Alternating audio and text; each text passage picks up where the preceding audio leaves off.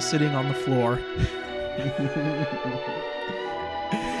the the Tascam is at tatami level, and uh, the single shots disembodied from the space, and uh, it's all coming together, baby. We're family, and Yeah. we're changing. Modernism from the West is coming in. Eddie and I are confronting generational differences between Malcolm and ourselves. Malcolm's remembering the war, but we we were babies during the war, so we don't really have any of I- that memory. We're older than Malcolm. Oh, I thought Malcolm was like the patriarch, Yeah. the Ozu that patriarch. that is that is naturally you would assume you know me you see me and you're like well that guy's a patriarch kind of like a he could lead a family so Yeah. I don't blame you for making that assumption But are you But I gonna let enjoyed the JT war. get married? uh not to that not to the well I don't want to make any rash comments JT you could JT love is love you can marry whoever you want I'm not like one of these stuffy father types you know that's kind of like what goes on in Equinox Flower, right, Eddie? Kind of what we're talking about here. I mean, we we said you said this at least about Alain Resnais, but JT, does Ozu love love? I did say that. Ozu, Ozu does love love. Ozu is like the most one of the most empathetic filmmakers that I, I have ever encountered. Like honestly, like an all time fave. I mean, at some point I can get in uh, on my Ozu deep dive and the the thoughts that I have about the man as a whole. But uh, it was such a treat to return to Equinox Flower, such a gentle and moving movie. I mean, I think we can start broad with this. I think it would it maybe even be better to talk about Ozu on the whole up front and then get into what makes Equinox Flower so special in particular. Yeah, that sounds good to me. I mean, this week I watched a lot of early Ozu features um, and some fragments of like lost films that are like that have been edited together and called short movies, but they're just really like very stray pieces that it's like hard to like rank or evaluate them. I was gonna say how how are watching those like how do those like do those narratively cohere at all? Or- Um, s- to some extent, I mean, Yeah. like that they're like a handful of connected scenes in, Yeah. a, in what I imagine would be generally a short movie, like probably like 60, 70 minutes. But Mm-hmm. there, it's I don't know, it's too, and like the quality of the print also is like pretty fucking bad, so it's hard to judge. it's for completionists like Yeah. uh, like us. Exactly. I mean, I want to like some point very soon. I want to finish uh, all his whole filmography that's like not lost, and uh, um, I don't know, just do my Ozu rankings. But aside from just meticulously ranking his films, this time around, I went Ozu mode like maybe uh, two years ago, and I did like most of his sound stuff, and then his final like his color films, six of which are like or. Uh, two of the six are uh, remakes of his silent films. And this time around, while I was doing the silent work, I was reading a piece that uh, Rosenbaum did about Ozu, and he said something that I feel like really hit me this time around. That is a general misconception a lot of people in the West I feel like have about Ozu, and that it's it's a defining his work as very slow and conservative, and that like a lot of I mean it's in the fucking like Letterboxd uh, synopsis for Equinox Flower that it's like oh his color films are a shift in perspective to being more sympathetic to the younger generation which I think that's like kind of bullshit and like disregarding a lot of his silent work because he has a great deal of empathy for the youth and like generational divide a lot of his silent films are about like people struggling with poverty in the midst of economic depression. On like the other end of, or on a more progressive end of it, there's uh, what did the lady forget? It's like not as much about economic hardship, but it's about a general acceptance of a more liberal attitude of like lib- uh, liberated women. And I think Rosenbaum really gets onto something in saying that like people who have this mindset of like Ozu as uh, a very conservative and like more traditional praising tradition over modernity are folks who've just seen Tokyo Story and just sort of quit from there and assume that like this I mean it ends on a negative beat and like is not optimistic about the future and that they leave thinking that he has uh, a bleak attitude towards Western modernity. Um, but Ozu's films have a more complicated relationship to tradition and modernity, I think, because Ozu clearly admires like Western filmmaking, like I was talking about in the main feed episode. Um, he name drops uh, American filmmakers in his journals, um, characters in his movie, like talk about Hollywood actors, and the evolution of post World War II capitalism in Japan is like so central to his work and like that shifting dynamic and like the westernization. I think it would be really reductive to like uh, think that as intelligent of a filmmaker as Ozu would just be solely a traditionalist. And I think there's a great dialogue in all of his movies and a powerful synthesis where he's able to emphasize or emph- empathize with characters who have these very nostalgic and traditional points of view and also combine them with the youth um, where it's an appreciation of tradition but a somewhat sort of reluctance that progress and the gears of the future are like pushing you forward and you can't res- escape it. And I think my main connection to Ozu in that respect is he's someone who's a lot like Ford, but like where Ford works on like a mythic and like larger scale, Ozu's reckoning with the past and modernity is on a very small personal scale. And I know we love talking about late style, and I think that Ozu's late style with these color films are some of his best reflections on uh, tradition and modernity because I think by like you're entering the 60s now in Japan, it's you pretty much have to accept that like it's pretty westernized. And I think that comes across in Equinox Flower in particular because of the setting, like it is in more like general offices and takes place in the city. Uh, more so than earlier Ozu films.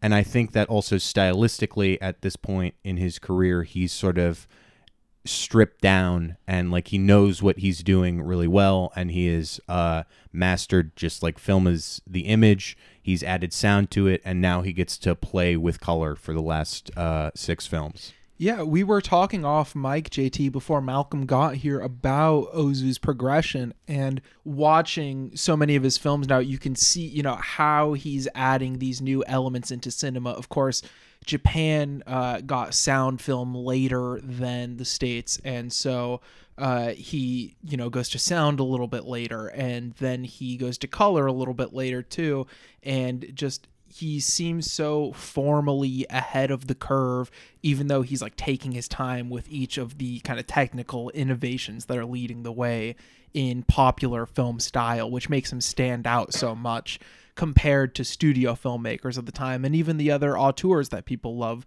from Japanese cinema at the time Yeah, I'd say so. I mean, especially this being Equinox Flower being his first color movie, like it's so vibrant and the way he like has like sort of the characters' outfits like pop and be more expressive and like particular objects like the the very famous red tea kettle that he has mm-hmm. in a lot of his color work um, just really stand out against some of the more like flat neutral colors of the background. you also watched uh, Record of a Tenement Gentleman this week right That I did. That I love that one. I feel like so that's the first like post-war one he did. He makes it one year before late spring, and it's kind. Of, it's often I guess disregarded as minor. Maybe uh, I, I don't really see it.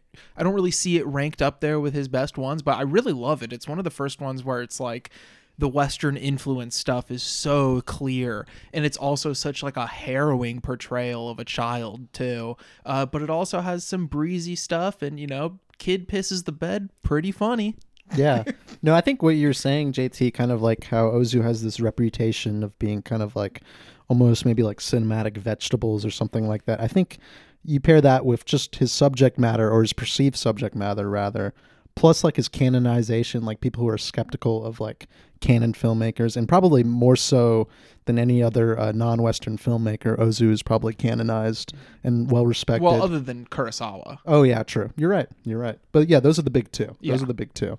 And like something like Equinox Flower proves you know that completely wrong because of course we do have some like you know some serious and maybe some somber reflections from the dad. There's a lot of you know antics going on in this movie. Mm-hmm. A lot of fun things that like the the mom character and like the sisters are kind of towards the end of the movie kind of just playing around with the dad. giving him the runaround. Exactly. so it's like it's like uh I don't know for people. I think you know what you said is very true. It's very uneducated to be like it's like Ozu. What you know, good movies, but you know, what, I don't want to be sad. You know, I don't want this. I don't want to you know, family stuff. I don't like my family. Also, a- as such a singular formalist, like the way that he'll just cut from people's expressions that feels almost surreal. Mm-hmm. Like, I don't know. It, it, I could see it being perceived as difficult in an art house way, but I feel like that's never Ozu's intention. And also, mm-hmm. you know, the cuts to the classic, you know, pillow shots is almost like a hack thing to say in regards to Ozu now. But shots to exteriors where there's no people in them, and then even back to the scene we were just in to pass time, those are, I, I feel like, so visually pleasant on such a base level. Oh, yeah. And same with just like the interactions that, as loaded as they may be with subtext, uh, are just so watchable on such a base level that, uh, especially through this very individual style that he carves out for himself, and where all of these shots of characters, you know, that medium close up kind of medium shot, one shot of characters just kind of looking directly at the camera uh, can say so much, but also can just be so like easy to take down. You know, not take down to to watch, like t- easy to drink down. you Yeah. know? Yeah, no, I goes think- down the hatchet easy. I think a lot of uh, what I, I enjoy about Ozu, much like I, I said earlier with Ford, is like a, a simplicity and like directness. I mean, obviously there are a lot of like higher levels that it's operating on, but it's very easy to digest in that sense. And like I don't know, you might go into it like with art house mode, trying to overthink it, but there are a lot of like I don't know, fucking fart jokes in there too. yeah. And Ozu's movies are very character driven, as great as like the visual style is. I mean, it's I feel like kind of like these uh, medium close ups are just kind of to make you feel the impact of the conversation, you know, even more so. I, I mean, I guess they're medium shots, but they just I, I can't help but thinking of them more as like close ups because of how expressive the faces are and how like isolated those characters feel in space despite the other characters being in the room. Sorry, I almost killed a fly. It's driving me crazy. Yeah, no, I saw it. Uh, Malcolm over here looking like Mike Pence. There was a, there's a freaking fly on your head. Oh fuck! You got him. That's that 'Cause you're political shit. satire people were waiting for. yeah, now that Trump's out of office, we can make plenty of jokes about him, so we're not going to hold back anymore. office. now that he's out of office, we won't hold back at all. We're, we don't, we're not afraid. Um, I think my favorite Ozu going into this was late spring, but that's as far as I've seen like chronologically too. I've seen a ton of his, er, not a ton. I've seen like eight of his earlier movies, and uh, late spring, and this was the first color one that I watched, skipping a few, uh, including Tokyo Story and like the Munekata sisters. But Equinox Flower, what a lovely film. Uh, thank you for bringing it to the table, JT. Why, why was it this one in particular that you wanted to bring? Um, I just this one and An Autumn Afternoon, his last movie, are probably my two favorite color Ozus, and I figured it would be better to start with the first one than just like dive into Yeah. his, last. um, but also I just really like I don't know in terms of like story rhythm, I like how um, this one plays out with a lot of like similar beats, uh, where it's uh, the the you get the boys drinking in the beginning, you get a wedding in the beginning, and you have that like paired at the end as well, and like an like the the perspective of this is really interesting too, where it's like mostly through uh like Mr. Hirayama, the the patriarch, um, and like how he is like sort of uh interacting with other people's daughters and sort of he's like he has his own central plot but he is also helping the the interpersonal lives of mm-hmm. other characters around him. And i i love the way he weaves the story together. Yeah, Hirayama is the protagonist and like the focal point of this interweaving narrative of trickery and arranged marriage and classic Ozu generational clash and creeping Western influence. He consults with a friend who's dealing with some paternal issues before confronting his own. And he kind of deals with his friend's family as like a trial run to experiment with more modern values, kind of, until it turns out that that trial run uh, might actually be the real thing. Might have got the once over putting on him. Yeah. No, I think uh, the way this is narratively constructed is super clever. You know, even maybe more so than I've noticed in other Ozu films.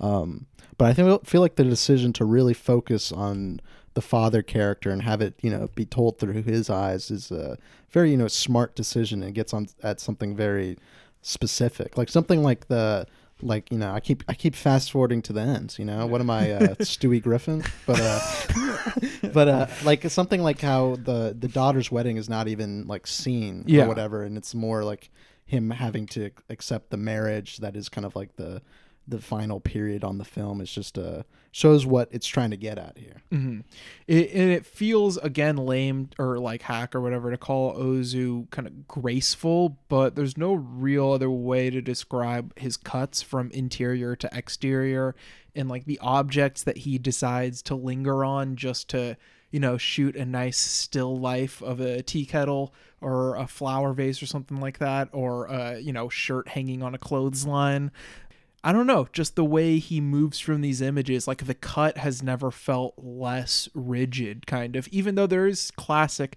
juxtaposition of images where you make meaning, but it's still just like the images just kind of flow one after another and they're all so meticulously beautiful. Uh, but in a way that again feels so graceful, and also to go back to Ford, I think that's a really great comparison, uh, especially for scenes where the boys are drinking and compare that to like Ford's classic turn up scenes, you know, like in Wagon Master where they're all mm-hmm. doing the Chuckawalla swing.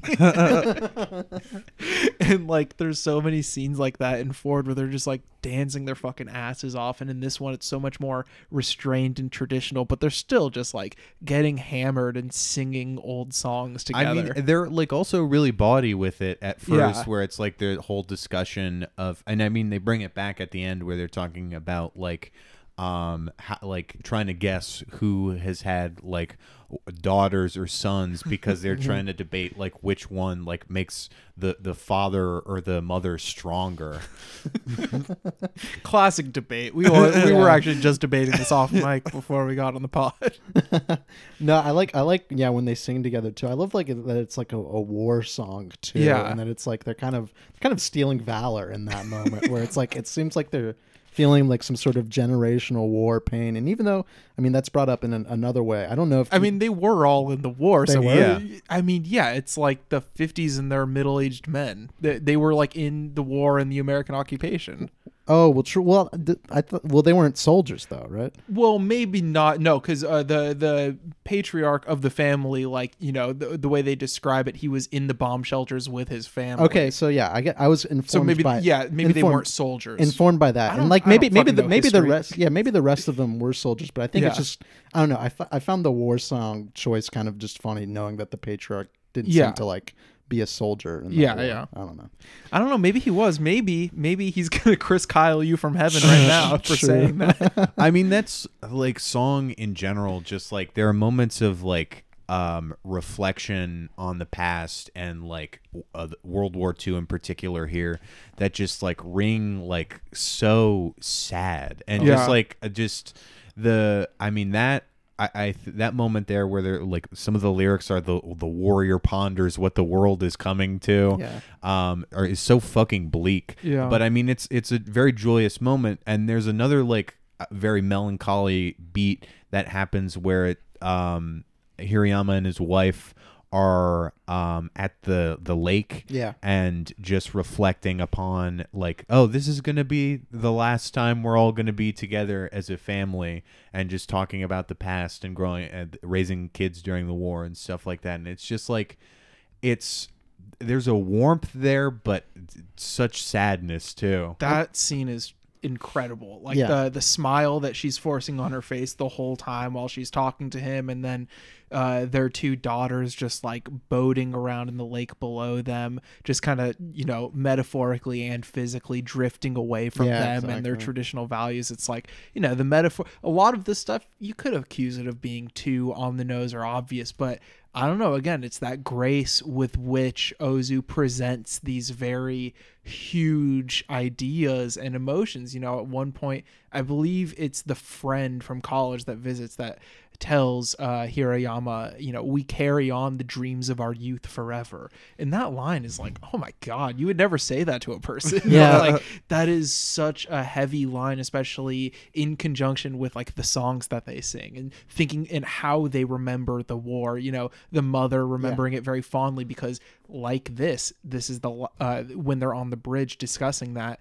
That's the last time they're going to be together, and the war was the last time before that that she could remember them all being one as a family, and that is so sad. Yeah, like having haunting. Yeah. having the trauma of like World War II just structure your entire life story. You know, Yeah, and I like a you know the father's reaction, just being like, "Well, I didn't like that time. That was Like, what, are, you, are you serious right Yeah, now? was- she was pulling a JoJo rabbit. She was like, you know, it was bad, but we had fun. yeah, you know, don't uh don't cry because it's over. Yeah. Smile because it well, nah. I don't know.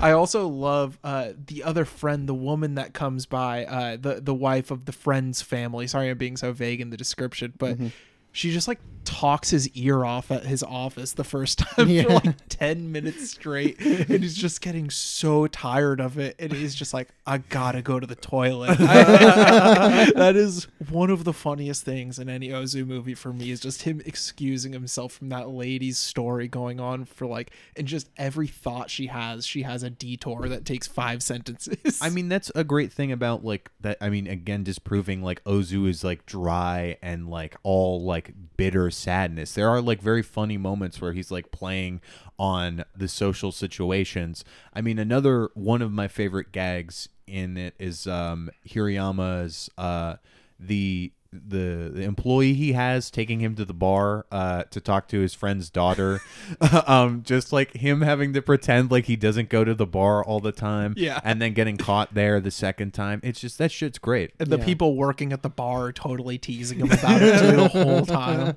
It's so good. And yeah, that's like sitcom level staging when he goes back to the bar the next night without our main character, his boss, you know, and he's like, oh, God, all right, I'm never going to act like that again. You know, give me my usual. Uh, and then he just walks back through the door again.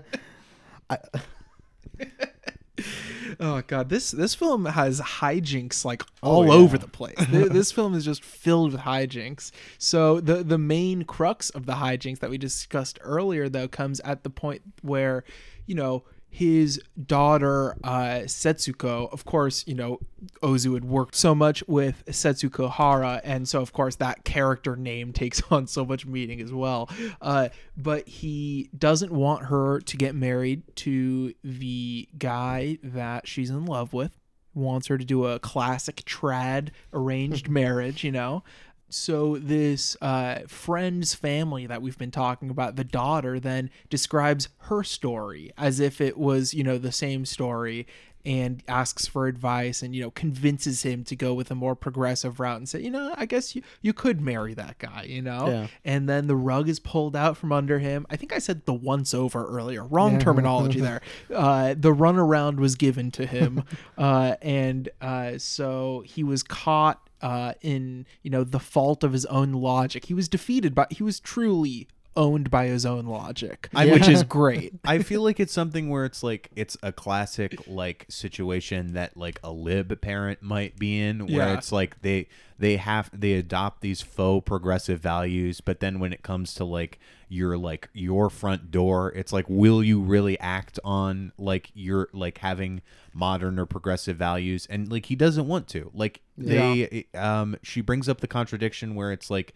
you said like earlier if like Setsuko had like a boyfriend that she like actually loved, this would be so much easier. You wouldn't have to arrange a marriage. And then like obviously he's hurt that like she kept the boyfriend from him, but like that situation emerges and he's like extremely upset about it. No, that's that's what's great because it's like it's not that even you know the father has like this kind of like idea of like tradition. It's like she has to have like a arranged marriage. I think he earlier asked his wife, "It's like should we do this? Like maybe not." You know what I mean? He doesn't. It seem to have a strong opinion either way. But what he wants is just the classic patriarchal control of the family, and you know he'll contradict himself just to have it, and then you know, it's kind of him kind of coming to terms with, you know, maybe I don't have as strong as a grab as I as I thought. Yeah. And you said that, you know, more of these scenes take place outside of the house than usual. Uh, but the domestic scenes are very strong here. Uh, there's even that, you know, throughout you see this ritual of uh, Hirayama's undressing. This is something you'll see in other Ozu movies as well, but I feel like there's especially close attention paid to it in this one, where every time he just demands his wife to be at his side to take his, you know, suit from him, exchange it for his nightgown. You know, he takes his pants off. Uh, and there's just like that formal kind of aspect to the the routines that he goes through every night. Uh, you know, of course, juxtaposed by all of that creeping Western influence. You even have a shot where the classic red Ozu tea kettle is framed between two bottles of orange soda. You know, it's like it doesn't get more much more obvious than that. It's also a completely beautiful shot. And I mean, in relationship to like him having these very formal gestures with his wife, I like that there's like clearly like I don't know the implication that like he's n- not that happy uh, or or Oh, like yeah. I mean at points like he he is but like I don't know when he's talking to uh the family friend's daughter and he's like uh, uh talking about oh you think it's uh, the the gold or brass like metaphor yeah, yeah. it's rough. yeah. No, I think that's what's another interesting aspect that I think happens in a lot of Ozu movies because like there's that aspect where like you know you'll have characters kind of it seems like they're shielding emotions right or trying to make their emotions feel different. So it's kind of interesting when a character does reveal something that personal or something like that. I mean that's kind of like the tone setter for the movie. Just him at the wedding saying like, you know, me and my wife's wedding wasn't as romance filled as yours, you know. It's kind of a little bit more traditional, a little bit more you know, just a classic transaction. You guys, you guys found each other naturally. You have love. Me, I didn't quite have that, so I hope you guys enjoy that. And it's just like, and you, it cuts to the wife, just you know, quick little shot, and she's just you know fucking devastated. Yeah, of course. And uh, his wife is also like great. There's the scene where she's just like totally vibing out to the radio. I, I really love that scene Yeah. because it's like some pretty cool stuff on the radio too. I gotta say. Uh, but then like multiple times, uh, Hirayama just shuts that shit off. Just what are you what are you listening to? I mean, speaking to speak on you know, uh, what's what's the father's name? I shouldn't say his name. uh, Wataru Hirayama. Hirayama, uh, like his relationship with um, his friend's daughter is so much more. You know, like you said, it's like the classic lib thing. I hold these values, will I enact them in my own home? But aside from even that, it seems like he has so much more fun hanging out with her than he does his own family, and kind of like these weird traditional like kind of front he has to put on for his family when in reality he's kind of a pleasant person when he wants to be hmm And also, like one of the big, you know, thematic truths that this gets at toward the end through dialogue is the inconsistencies of life. You know, the question is asked: Is he being inconsistent in his logic, or is he just being parental? And it's that exact contradiction. It's like you have those values, but not for my kids. You know, uh, you know, all that stuff's fine and good, but don't bring it to my daughter. You know what, I, you know what I mean. Uh, I'm a progressive. gr- I'm a progressive guy, but not on my block. That's all I gotta say. uh but it is kind of a sad truth that that's just like something you have to deal with kind of is like yeah that contradiction and how life is full of those very very difficult contradictions that we just kind of have to work around And I mean, I think ultimately it does wind up on something very beautiful where I mean, like, through a little bit of tricking and pushing, like, Yeah. Hirayama does, like, he loves his daughter. Yeah, of course. And uh, he's only, like, he's frustrated with Setsuko because he wants the best for her and he wants to make sure that, like, she'll be, like, uh, economically fine, she'll be happy, all that jazz. And ultimately, when he's, like, sort of forced into seeing that, like, she did what she wanted she'll be happy. Like all you have to do is support her that he he winds up going with it. And that's uh, like when that realization sort of comes to him it's just breaks my heart because it's such like a beautiful like a- and peaceful thing where he just lets the love and warmth overtake uh his uh the his feelings of frustration yeah I mean, I also love how it wraps up too because it's just the day before the wedding. He still isn't going to go, supposedly. And then you just get that nice shot of that uh, wedding glove arriving at their door, you know, and uh, that's all that you need to know. Uh, quick exchange with the wife to confirm that he's going. And then the next scene takes place after the wedding, as we mentioned earlier. It's completely elided and uh, he goes to stay at the inn that his friend's family runs and they convince him to go see his daughter and he does and as the film began at a train station it ends with him on the train heading out you gotta love the train imagery yeah. you know either starting or ending a movie on a train but when you give me both oh it's a guaranteed high score for me No, yeah, I mean, I feel like the ending shot is intentionally packed with so much meaning. Like, Yeah. it is like it's him riding into the future. You know, what I mean? exactly It's like I don't, you know, I don't like what Biden stands for, but you know, this. no, I don't. I'm not that's- going to vote for Trump again. Yeah, yeah. I don't know. That was kind of that was lame to bring it to That's a hot okay. political place. it's okay I mean, I think that like I don't know. One thing that about Ozu's personal life and just the ability that he's able to empath- empathize with both the young and the old in that way. I mean, obviously himself being more on the old side of things.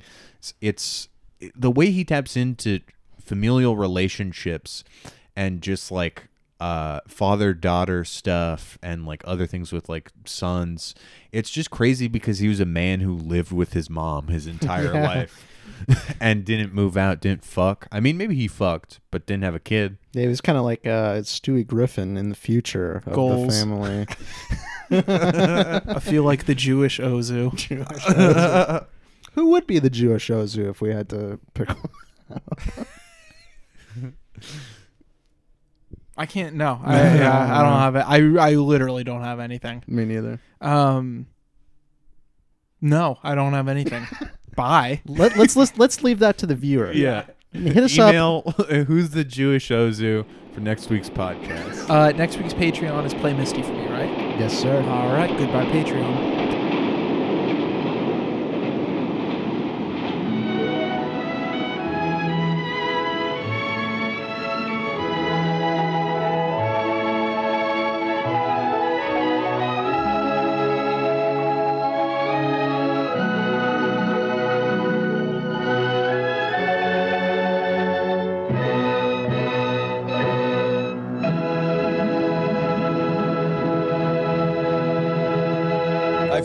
Clint Eastwood.